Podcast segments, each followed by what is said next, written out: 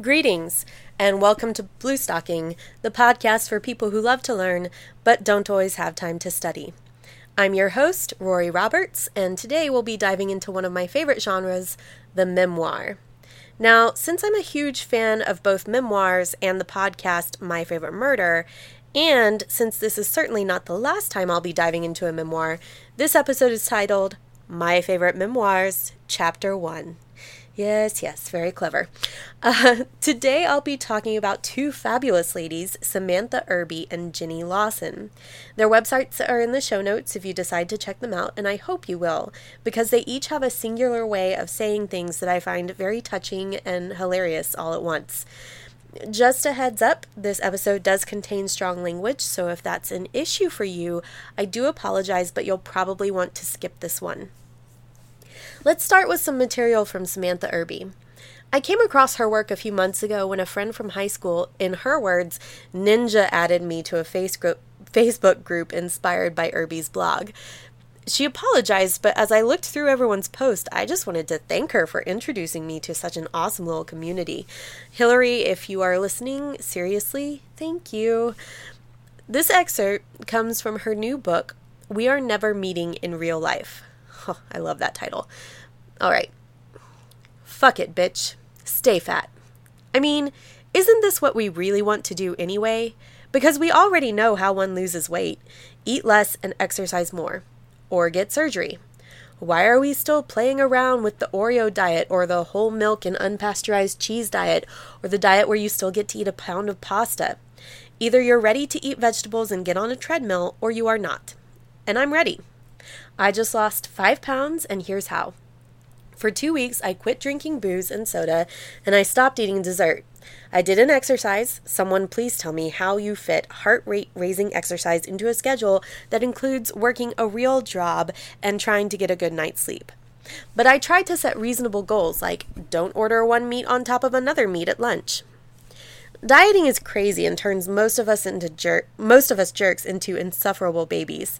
Either one, you're a crabby asshole on the verge of tears all day long because you're desperate for a handful of Cheetos, or two, you're perched atop a high horse made of fewer than 1200 daily calories, glaring down your nose at me and pointing out how much saturated fat is in my unsweetened iced tea.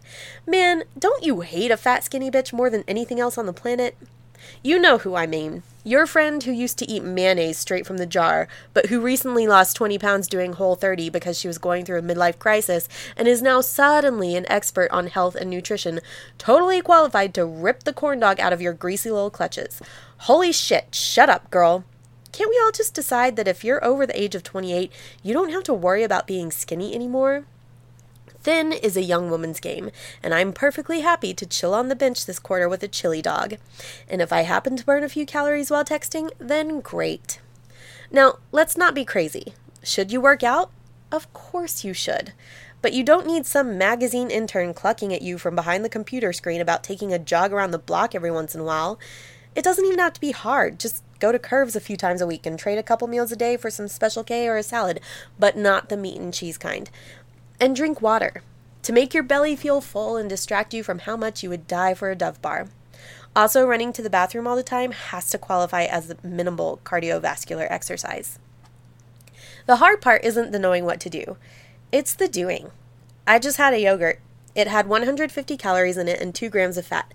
I wrote it down in a little notebook full of lies that I keep in my backpack to motivate myself to try to eat better. In theory, that notebook is supposed to hold me accountable for all my food choices so that I can get on a path to better eating. In reality, I willfully ignore its existence every time someone brings a pizza to the office, or the nights my friends coax me out to the bar, or the entire week I spent in LA pretending I didn't just vow to end my love affair with cheese. I know what I'm supposed to do. I just need someone to tell me how. Every single day until I die. Seriously, though, Every woman in America is probably an expert on health and exercise based solely upon her subscription to Self magazine. Do you really need another article about how important it is to eat a big breakfast full of healthy fats and whole grains to curb afternoon snacking? No, you don't. You need bitches to write about how comfortable maternity, maternity jeans are for women who aren't really pregnant, and sexy ways to remove a bra that has four hooks. I'm always amused when they encourage you to eat instead foods, like eating an apple when you really want to rub a bacon cheeseburger all over your boobs is a fair substitute. Why not instead list which ice creams have the least calories by the pint?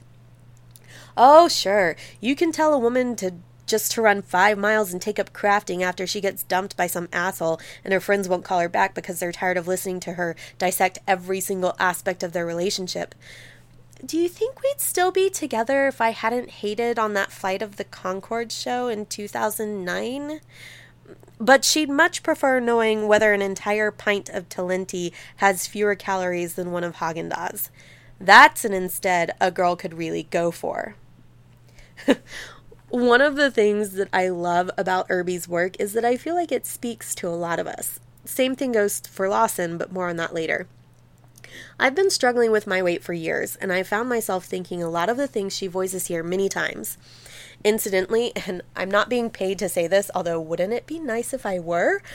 I recently found a low calorie, high protein ice cream that actually tastes pretty good. It's called Halo Top, and their mint chip flavor reminds me of frozen junior mints. The whole pint was 240 calories. And no, I did not eat the whole pint at once, but tempted.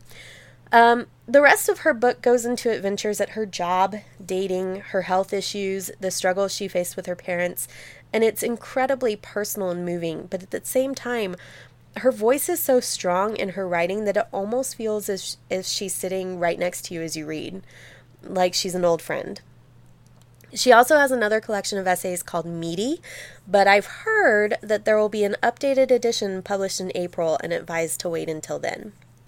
She recently made her way down to Austin for her book tour, and there's a hilarious post on her blog about how she'd always dreamed about moving here, but then she realized how hot it was. As I'm recording right now, my phone says it's 102 degrees outside, but I'm not willing to step out and test it. Instead, I'll switch over to Jenny Lawson. How to describe her? Her first book, Let's Pretend This Never Happened, has a picture of a taxidermied mouse wearing a cape and Elizabethan neck ruff on the cover. And if that sounds random, irreverent, and oddly charming, then there you have it. She too has a very special voice. I'm going to share a bit with you today from her second book, Furiously Happy, a funny book about horrible things, which also features a taxidermied critter on the cover, a raccoon named, you guessed it, Rory. Uh, here's what she has to say about him in her chapter titled, I have a sleep disorder and it's probably going to kill me or someone else. Last night, I realized that Rory was perfectly suited to ride on the cats, as if they were small furry horses and he was a rodeo star. But apparently, the cats didn't realize how awesome it would be, and so they were incredibly uncooperative. I tried to create a photo montage of Rory the rodeo raccoon, but they weren't having it. I suspect if my cats had Instagram, they'd be all over this, but they don't, so they couldn't be bothered. I'd perch Rory on their backs and they'd stand still for a second, but by the time I'd backed up and gotten them in focus, they'd turn around like, What are you doing? Why is there a raccoon on my back? Why do they even let you be in charge of things? And then they just flop over on their sides like a bunch of ingrates who didn't understand art. Rory would gently tumble onto the floor, which I suspect sent the cats mixed messages because he was still waving his hands in the air like he just didn't care, as if he were celebrating the cats being assholes. And I was like, You're killing me, Smalls. But then he just celebrated the fact that I was frustrated. Honestly, it is impossible to stay mad at that raccoon. Sometime around 2 a.m., Ferris Mewler finally gave up and stayed upright annoyed but resigned as he carried an ecstatic Rory on his back. And I was like, Yes, Ferris Mewler, you are America's next top model. But then Victor opened the bedroom door and yelled, What in the hell is going on out here? It's two o'clock in the damn morning. And Ferris panicked at all the unexpected yelling and tore off down the hall, but Rory was still stuck to his back as Ferris streaked through the living room. And then Victor was like, Holy shit, what in the hell was that? Because I guess his eyes hadn't adjusted to the light or maybe to the sight of an ecstatic raccoon frolicking bareback on a house cat. It, I considered acting just as shocked as he was and claiming it was probably a small chupacabra that had snuck in. But then I thought that would just raise more questions, so instead I lowered the camera and said, What was what? as innocently as possible. I prayed he'd just go away questioning his sanity, and he did, but probably less because I'd fooled him and more because he'd married someone who took secret pictures of cats wearing dead raccoons in the wee hours of the morning. It wasn't my fault, though. I've had chronic insomnia for as long as I can remember.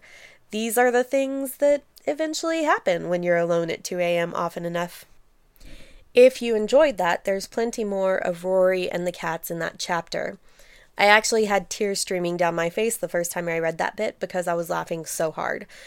But as the title suggests, suggests, this is a book about horrible things, and I would be remiss if I didn't share with you my primary reason for picking it. According to the World Health Organization, one in four people in the world will be affected by mental or neurological disorders at some point in their lives. Around 450 million people currently suffer from such conditions, placing mental disorders among the leading causes of ill health and disability worldwide. Treatments are available, but nearly two thirds of people with a known mental disorder never seek help from a health professional. Stigma, discrimination, and neglect prevent care and treatment from reaching people with mental disorders. Where there is neglect, there is little or no understanding. Where there is no understanding, there is neglect. I share this because chances are you or someone you care about will experience some kind of mental illness in your lifetime. Jenny Lawson does an amazing job of explaining depression in a way that is accessible and helpful, both to people who have experienced it themselves and the people who love them. This description of depression and all that goes with it is from a mock interview she did with her husband, Victor. Depression is like it's like when you meticulously scroll up through hundreds of pages in a Word document to find a specific paragraph you need to fix, and then you try to type, but it automatically takes you right back down to the bottom because you forgot to place your cursor where you wanted to type. And then you bang your head against the desk because you just totally lost your place. And then your boss walks in while you have your head planted on your desk and you see her shoes behind you. So you immediately say, I'm not sleeping. I was just banging my head against the desk because I fucked something up. Wait, no, that's not it. Depression is like when you don't have any scissors to cut that thick plastic safety tie off of the new scissors that you bought that you just bought because you couldn't find your scissors. And then you just say fuck it and try everything else in the world to get the scissors to open, but all you have are plastic butter knives and they aren't doing anything. So you stand in the kitchen holding scissors that you can't use because you can't find scissors, and then you get frustrated and throw the scissors in the garbage disposal and sleep on the couch for a week. And that's what depression is like. No, hang on. Depression is like when you don't want cheese anymore even though it's cheese. Okay, let me rephrase. Sometimes being crazy is a demon, and sometimes the demon is me. And I visit quiet sidewalks and loud parties and dark movies, and a small demon looks out at the world with me. Sometimes it sleeps, sometimes it plays, sometimes it laughs with me, sometimes it tries to kill me. But it's always with me. I suppose we're all possessed in some way, some of us with dependence on pills or wine, others through sex or gambling, some of us through self destruction or anger or fear. And some of us just carry around our tiny demon as he wreaks havoc in our mind, tearing open old dusty trunks of bad memories and leaving the remnants spread everywhere. Wearing the skins of people we've hurt, wearing the skins of people we've loved. And sometimes, when it's worst, wearing our skins. These times are the hardest, when you can see yourself confined to your bed because you have no strength or will to leave, when you find yourself yelling at someone you love because they want to help but can't, when you wake up in a gutter after trying to drink or smoke or dance away the ache or the lack thereof. Those times when you are more demon than you are you. I don't always believe in God, but I believe in demons. My psychiatrist always says, but if you believe there are demons, then it follows that there could be a god. It's like believing in dwarves, but not in cyclopses. I consider pointing out that I've met several dwarves in my life and almost no cyclops, but I get what she's saying. There can't be dark without light. There can't be a devil without the God who created him. There can't be good without bad. And there can't be me without my demon. I think I'm okay with that. Or maybe it's my demon that is. It's hard to tell. My psychiatrist told me that when things get rough, I should consider my battle with mental illness as if I were exercising a demon. And I was like, well, no wonder I'm failing so miserably. I'm shit at exercising. Then she called me out for deflecting with humor and explained, You are exercising a demon. It's not something you can do alone. Some people do it with a priest in holy water, some do it with faith, some do it with chemicals and therapy. No matter what, it's hard. And usually people end up with vomit on them, I replied. I'm seeing more of a connection. I wonder if I'm the priest in this scenario. I hope not, because he almost always dies just when he thinks everything is fine. This analogy is starting to creep me out. Yet every mental illness is different because every person is different.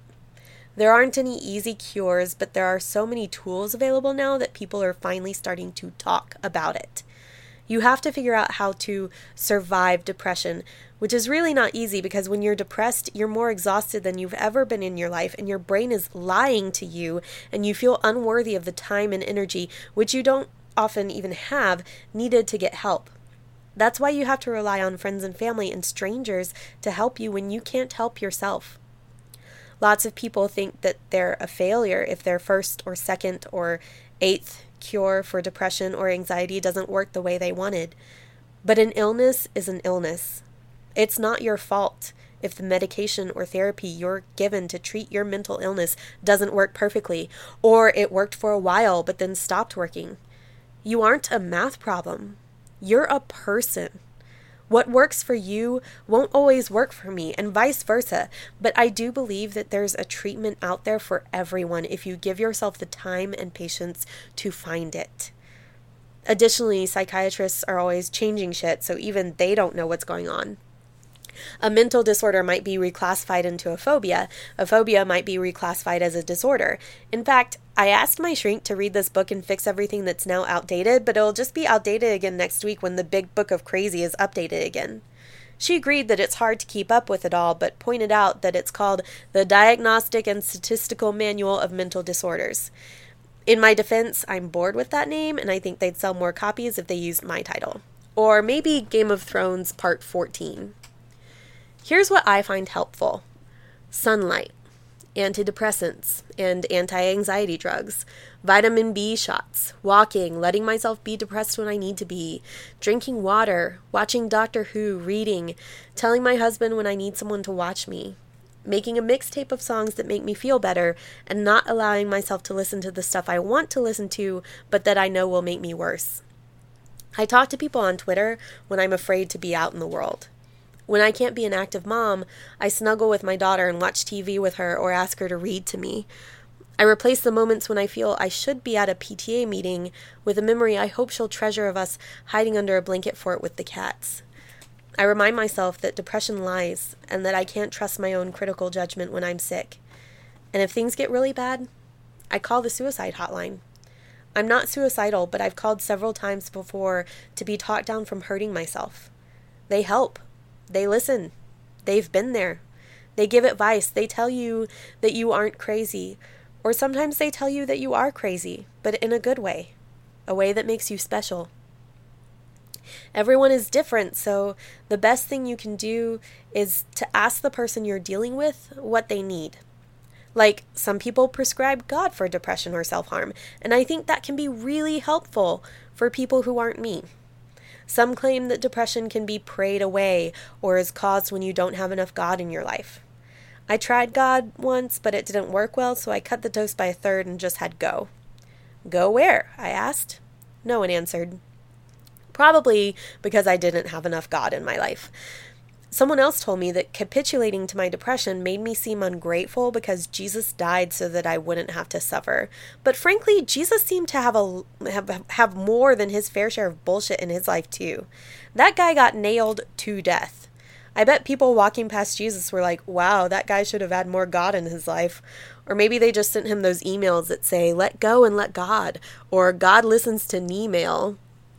Probably not, though, because email wasn't popular yet. But I think that's for the best because there is nothing more annoying than having someone tell you that everything would be fine if you were just a better prayer, or if you just smiled more, or stopped drinking Diet Coke. I can tell you that just cheer up is almost universally looked at as the most unhelpful depression cure ever. It's pretty much the equivalent of telling someone who just had their legs amputated to just walk it off.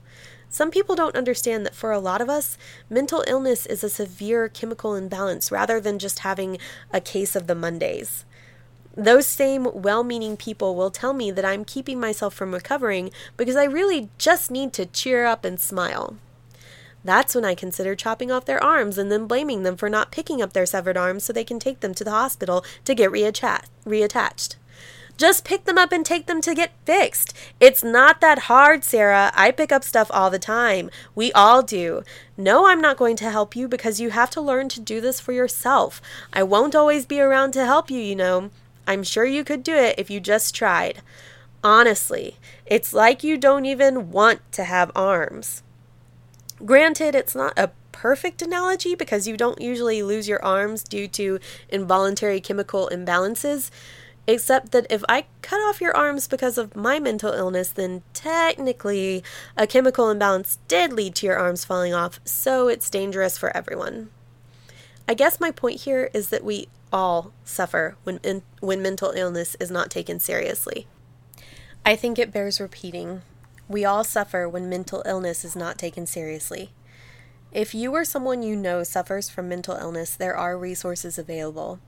I will be putting links to more information in the show notes, including the two part series on depression by Hyperbole and a Half author and artist Allie Brosh. The following is an article from the Globe and Mail by Zosia Bielski, published in October 2013 and updated in April 2014. Allie Brosh compares her 19 month long bout with severe depression to the moment your childhood starts receding into the past, when you outgrow your toys. Most fun activities just left me existentially confused or frustrated with my inability to enjoy them. Months oozed by, and I gradually came to accept that maybe enjoyment was not a thing I got to feel anymore, she recalled. Brosh is the cartoonist and writer behind Hyperbole and a Half, a webcomic that now attracts 5 million unique visitors a month. For four years, the 28 year old has combined her rudimentary paintbrush drawings with beyond candid essays that draw from her childhood and from her current domestic life.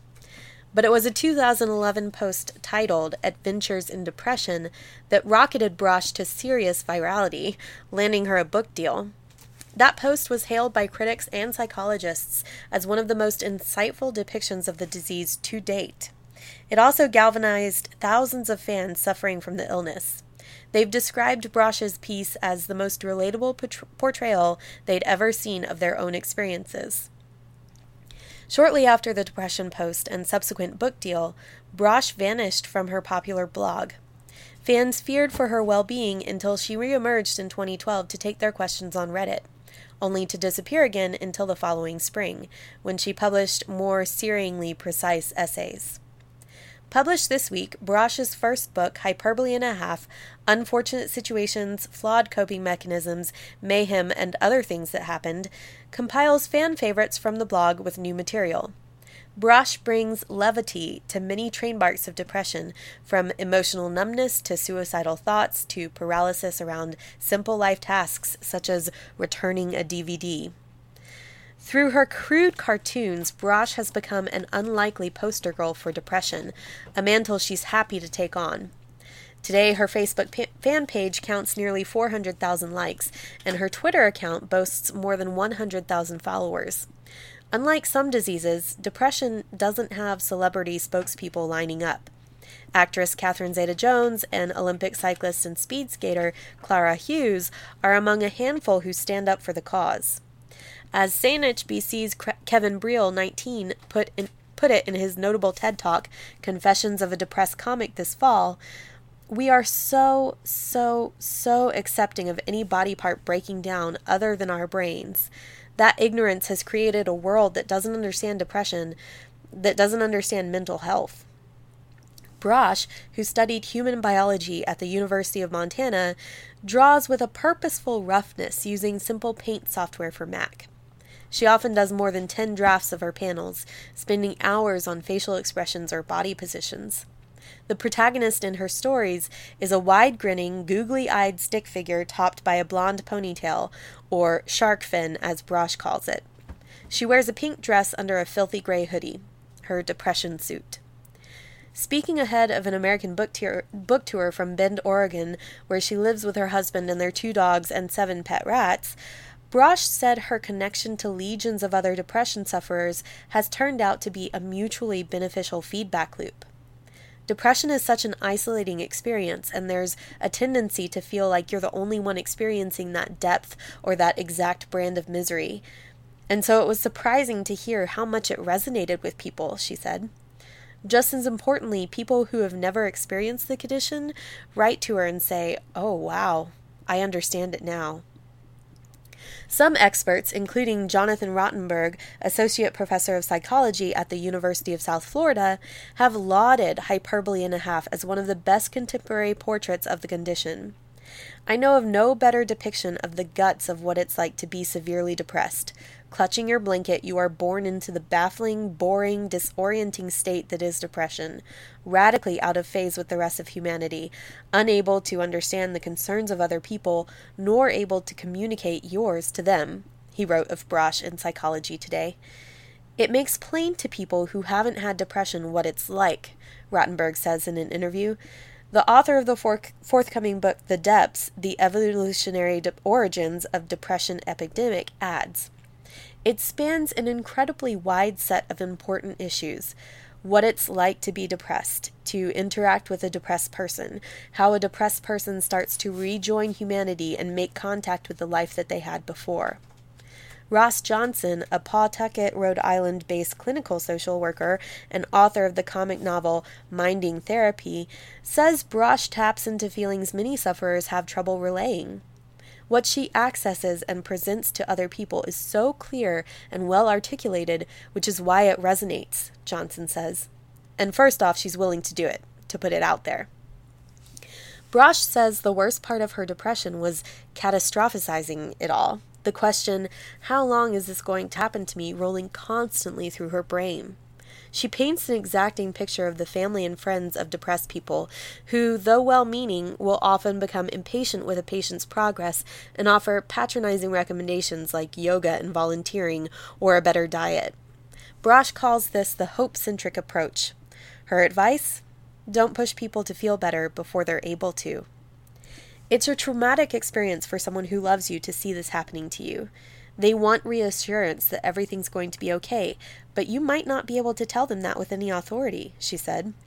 The thing that most that is most helpful is being willing to sit with the depressed person, not treating them as someone who's sick or suffering, just being willing to interact and be there and not make everything about the depression. Today, Brosh is feeling better, but says she is operating at about 40% capacity. Her two canines, Simple Dog and Helper Dog, have acted as a soothing balm. They get much airtime when both in, both in the book and the blog. During the worst of her depression, Brosh and her husband would walk their dogs for hours late at night, out of sight of other bubbly dog people. Dogs don't expect anything of you and they don't judge you, said Brosh. They might know that you're depressed and that something's not right, but there's no pressure to feel better when you can't feel better. It is relieving to be around another creature that isn't pushing you in any direction. Other coping mechanisms like swimming and running have helped take the edge off, even though Brosh admits it is monumentally difficult to do those things, so it is not an easy solution. She is open about crediting part of her recovered, recovery to Wellbutrin, an antidepressant and smoking cessation aid that also helps her cope with her ADHD. I take things as they come more easily, she says, adding, I'm okay with how okay I am. Uh, I will, again, as I said earlier, place links in the show notes to uh, her blog, Hyperbole and a Half, specifically her two um, her two pieces on depression, which are incredibly good and I highly recommend reading. Her book is also amazing um, and really, really funny, just as Lawson's and Irby's are. I certainly hope you have enjoyed and learned something this week. And uh, as always, if you have questions or suggestions, uh, please feel free to email me at bluestockingpod at gmail.com. Thank you for listening.